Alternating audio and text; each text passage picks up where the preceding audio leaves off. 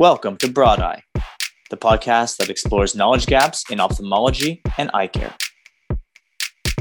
Welcome back to another episode of the Broad Eye podcast. My name is Steve McIntosh. I'm uh, here filling in for Sean and Bruno this week, and I'm joined here by Dr. Andrew Mahar.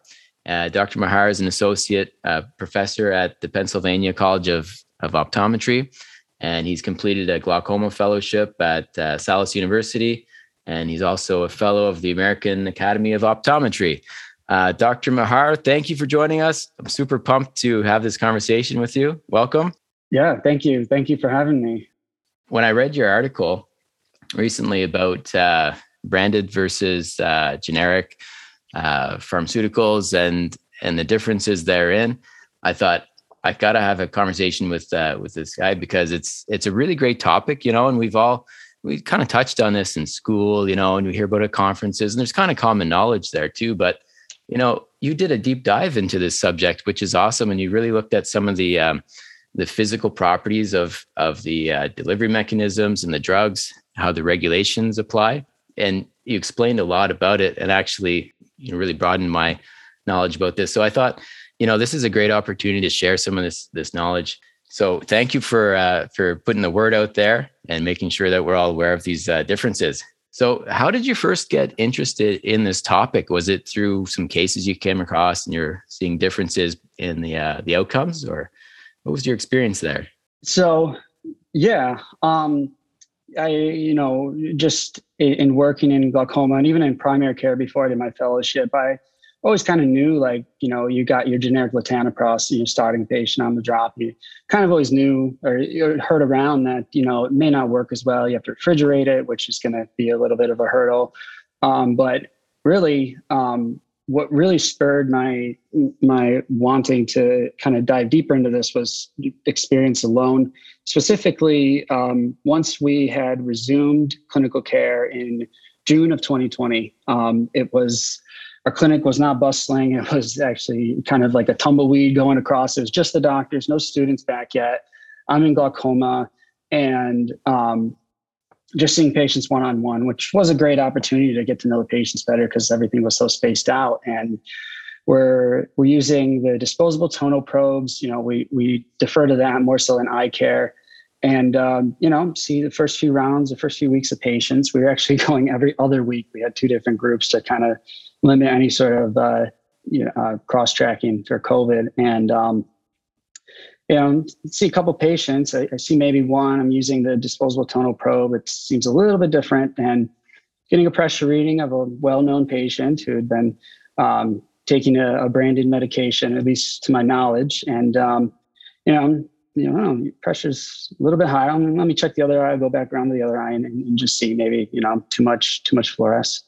Uh, and the other one, same, you know, a couple points higher than that, and uh, said, you know, you know, Mister So and So you know, things are up a little bit, um, you know, not enough to really make any changes. So, you know, we'll, we'll kind of just keep an eye on everything and, and get testing. And that started to happen kind of more and more and more. And fortunately, in, in our EMR, um, we are able to look at fill history. And so um, most of the time, I make sure it's well documented so I know exactly what they're on. But started to look, and all of a sudden, this travoprost started to pop up. And uh, we maybe saw it you know, four or five times before COVID had started. And we kind of said, oh, you know, give it a try. We don't have much experience with it. So that's the, it, it just switched to the generic all of a sudden. And, and you saw like at this time. Almost, almost everyone who's on Travatan. And I guess, you know, formulary switch at the beginning of the year, insurance is all of a sudden going to say, nope, not going to pay for Travatan Z. We're, we're going to, we're going to pay for Travoprost. It's cheaper. Um, and you know i thought am i losing my touch? Was i out for that long? Am i not getting tono like i was before? Um, is it is it the probes? You know is it anything? And, and i just saw this distinct pattern of all these patients you know and it, and really it was every single person who was switched um, getting this slightly higher reading. And you know when i saw them back or even some of the ones where i started to see that pattern i said all right you know, this isn't a good pressure for you. Um, we're going to switch you to a brand and see what happens. And at the moment, the only um, kind of branded standard prostaglandin was your Lumigan. We had samples of it. We could give them a trial, see how well it, um, compares to the uh, Travoprost. And you know, in more cases than I can count, pressure went right back to where it was supposed to be, you know, two to three points lower or so. And every point, you know, makes a difference. But, um, you know, I started to collect and just see the, these trends. And it wasn't until a couple months in where someone was on travoprost and they just happened to be the same, you know, so they responded to it a little differently. But the, you know, overwhelming majority of patients just, it didn't work as well, simply put. Hmm yeah so through your own clinical observations and real life situations like this you could and go back and mine through some data which is awesome about these uh, electronic emrs that we have now you know we can actually go yeah. through these uh, historical data points and and dig out some trends you know so that's that's great that you took the time to do it too uh, like you said I, I sometimes attribute these variances to human error when i'm doing it uh, but you know it's, you're totally right to go back and look at and dig in and see what what changed here you know um, and like you say it's it's the only modifiable risk factor we have for glaucoma. So a few points makes a big difference. And this is over a long period of time you know? Yeah. So um, yeah I, I, can see where where you uh, especially as uh, someone who's working in this this area of care and glaucoma care you you were looking into it very deeply. So that that's great. And what did you find? Like, so what are some of the differences that when you looked into this uh, topic in general, um, pharmaceuticals that are generic versus uh, branded, what are some of the differences in the regulations and and uh, how they how they come to be, how they and their space yeah. in the market? Um, well, I was pretty blown away at uh, first just how non-regulated generic medications are made. Um, they don't have to go through it all, the, any of the rigorous trials that they did for phase one, two, and three of, of FDA approval.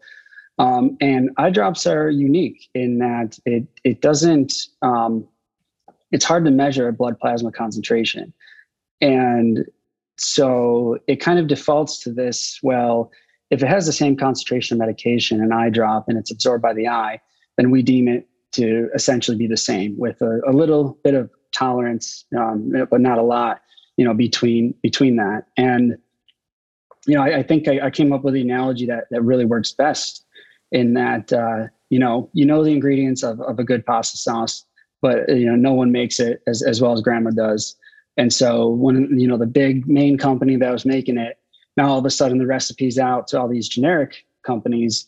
And um, although they you know can put everything together and it's going to work it's it's not going to be exactly the same. And um, really, you know, it's it's not even just the medication that's in there, but it's everything else. Um, you know, that affects the absorption of the medication. It affects the surface tension, the um, pH level, even all these sort of things really play a factor in in how that's absorbed or how well that's absorbed if it's not absorbed well. Um, you know, some studies even looked at the orifice size of the drop bottle and the drop bottle dimensions, which are not regulated. And um, you know, you might be pushing out too little or, or too much, um, which is is going to in some way affect that. So there's just so many factors that that go into that. That you know, if you sit down and do the research, you kind of go, that all makes sense, but it doesn't really come to mind immediately. Um, you know, the drug stability as well. Um, you know, a lot of drugs are more temperature dependent. And so um, a lot of places say, you know, refrigerate the latanoprost until you take it out and then it's good to use. And I tell my patients, treat it like your milk. Don't leave it on the counter. Um, you know, keep it in there. You want to keep it at a stable temperature because um, it will it will make a difference. It can degrade um, if it's at a higher temperature. Especially my one patient um, who's from Jamaica who prefers 80 degrees in her apartment in the summer um, and keeps her keeps her she doesn't not taking latanoprost but she keeps her other medication. I finally you know not to go off too much on a tangent I asked her you know where do you keep your Lumigan and and, and then I finally got to talking about how warm do you keep your house and she's like oh I love the warmth and everything. I'm like well the Lumigan you got to keep in the fridge in the summer. Oh for sure so I just want to go back to that analogy. That's a great analogy about um, grandma's pasta recipe. We really understand it when we simplify it and make an analogy like this. So you have the recipe, you start mixing these ingredients together.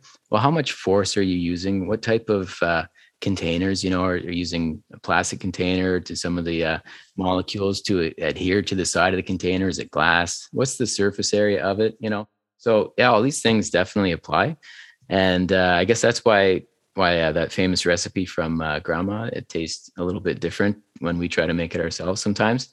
But yeah, there's so many of these uh, steps along the way that um, carrying along that analogy, just it's the same as the manufacturing process for some of these medications too. You know, um, every step along the way, there's all kinds of variables. You know, in science too, we we learn about controlling every variable except for the one that we're experimenting with.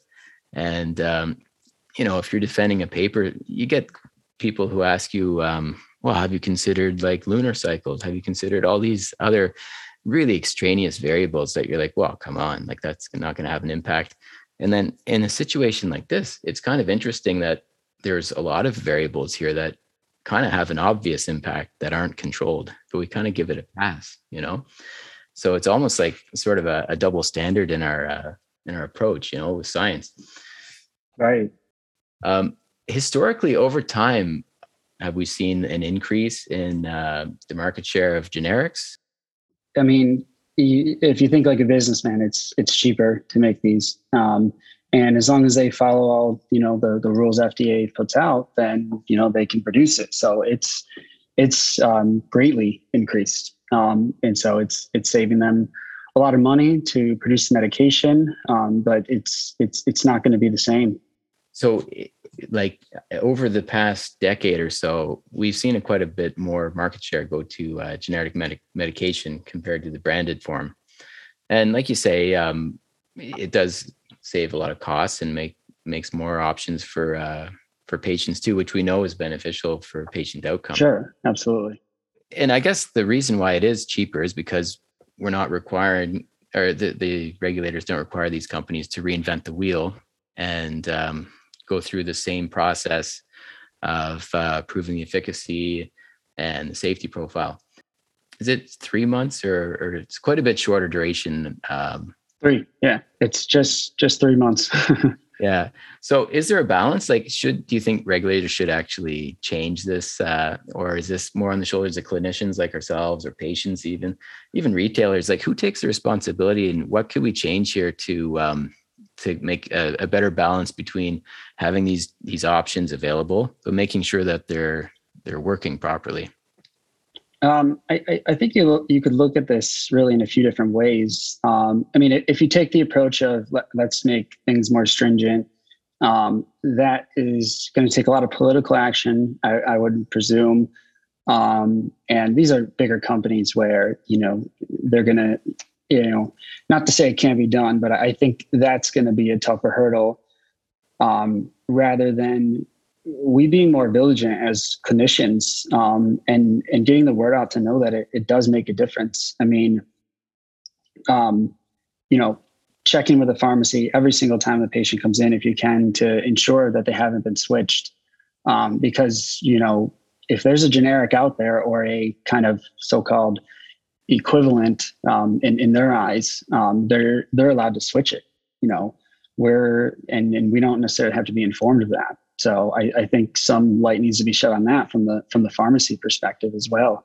I can't tell me how many times things have been switched, and I mean, I've I've found a few ways. They, the, the pharmacies probably hate me because of uh, you know how obnoxious I might be, and, and say specifically, do not switch to zero point zero four percent travoprost, you know, brand name medically necessary. And I, I write it in the SIG because they're legally obligated to follow the SIG.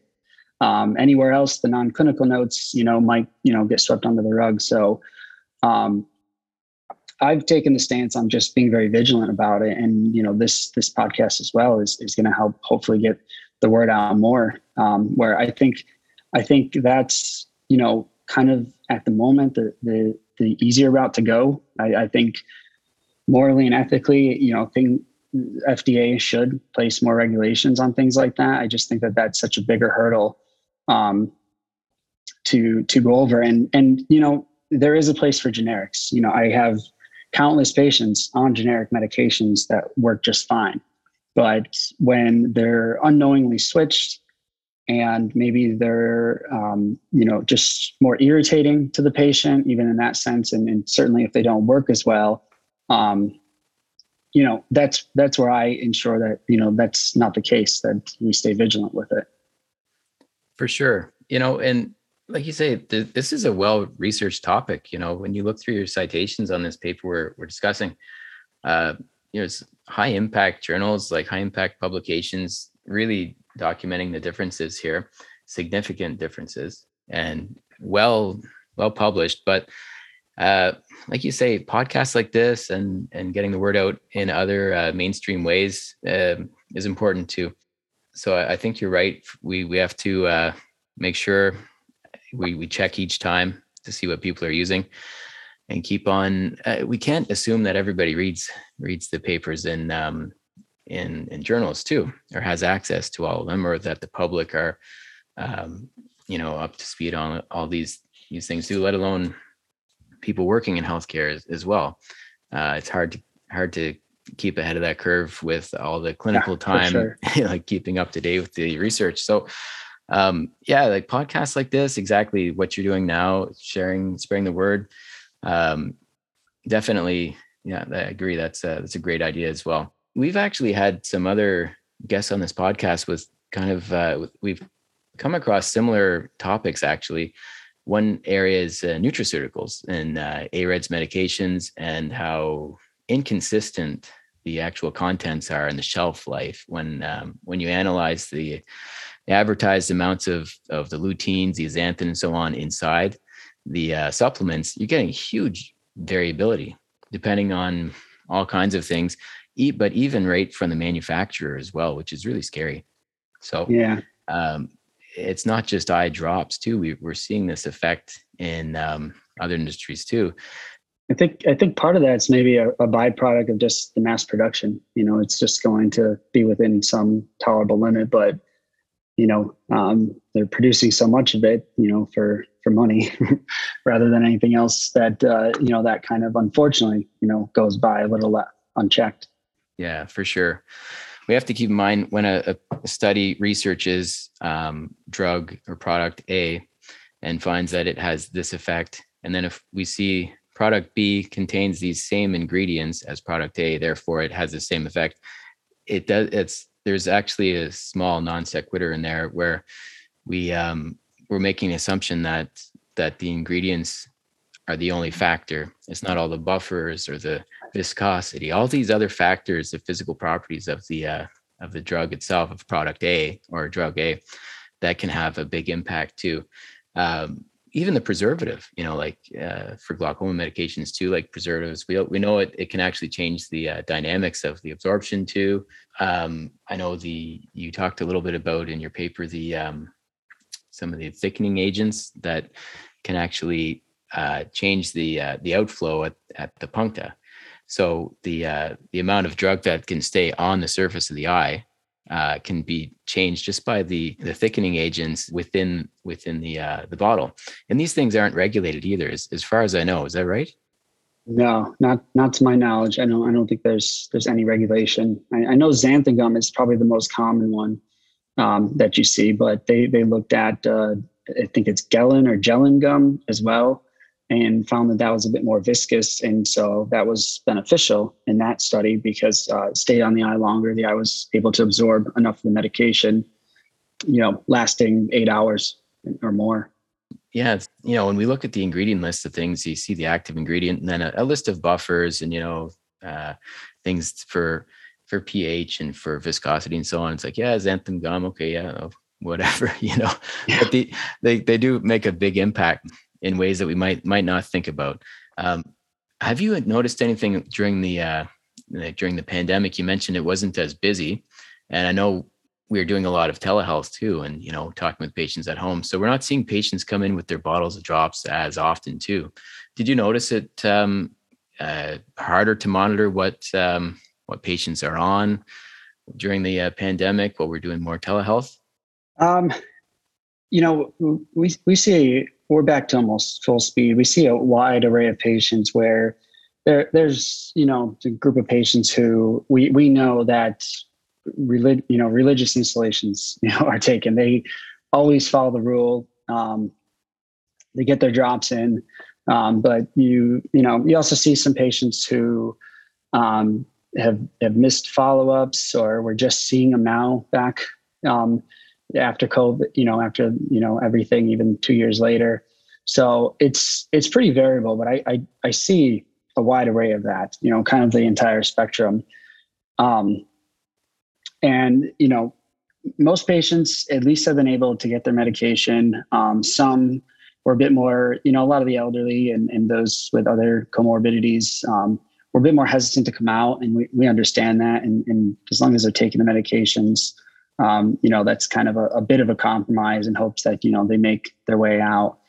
Um, but fortunately, I, I feel like most patients have have stayed on top at least on taking their medications. If it's been a bit harder to get in just from our, our you know, past year and a half of a reduced schedule, um, you know, we're eventually seeing them come in and, and fortunately seeing most of them under good control.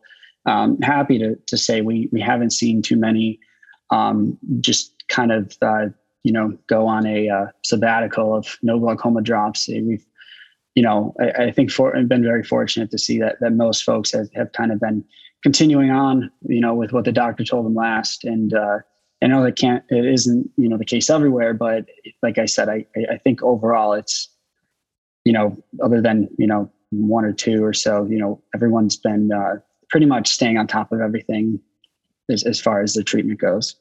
Yeah, that's, that's great. You know, and like you say, um, having the fill records in your EMR super helpful too. I'm always uh, telling the patients, bring your drops in, bring your drops in, because I don't, I don't have this uh, te- technology yet. But um, it's nice to see that, yeah, with as we uh, proceed and continue with uh, these advancements in technology and being able to deliver care at a distance too, and still monitor properly, then um, yeah, it's definitely uh, lots of hope for the future too.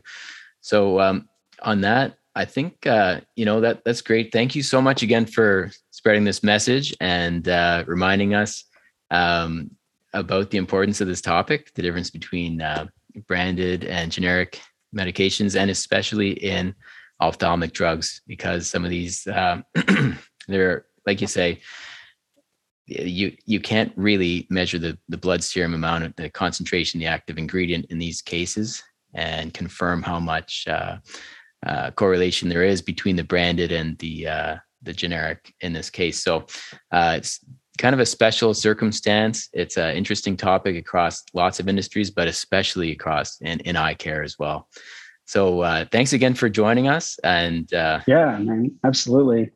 Thanks for you know providing me you know the platform and, and helping to kind of get the word out. And special thanks to Dr. Gerwood who helped me you know develop this paper as well. Um, and I, I, guess I'll leave you with one more factoid um, that kind of blew my mind is um, they, uh, I, I, wish I could say I'm, I'm, not, I'm blanking on it, but they found that latanoprost, which is kind of the most heavily generic drug used in, for glaucoma, was made by 23 different generic companies. So if you think about the thresholds with that and the variability, you know, you know that, you know, that's just going to be the continual pattern. So uh, we as clinicians have to stay vigilant and, and stay on top and, and just know that these drugs do make a difference and they may they may fit for some, but uh, in some cases, making that switch to a branded, um, you know, will definitely help out without you know overburdening them with you know adding more drops to the mix. Wow, twenty three different companies. So we can imagine how many variations of the parent recipe there may be out there uh, how many interpretations or different variables involved. And this all underscores the importance of talking openly about this topic uh, and being aware of some of these potential variations. And I'm sure we'll we'll talk more about it uh, in the future because it's definitely worth revisiting. Yeah, for sure. Uh, so thanks again for joining us. Absolutely. Thank you. Take care. And that concludes today's episode of the Broad Eye Podcast. If you enjoyed this episode, please be sure to subscribe on your favorite podcast platform. Of course, ratings and reviews are always welcome. And you can certainly share this episode with any of your colleagues or friends who might enjoy it. Thanks for listening.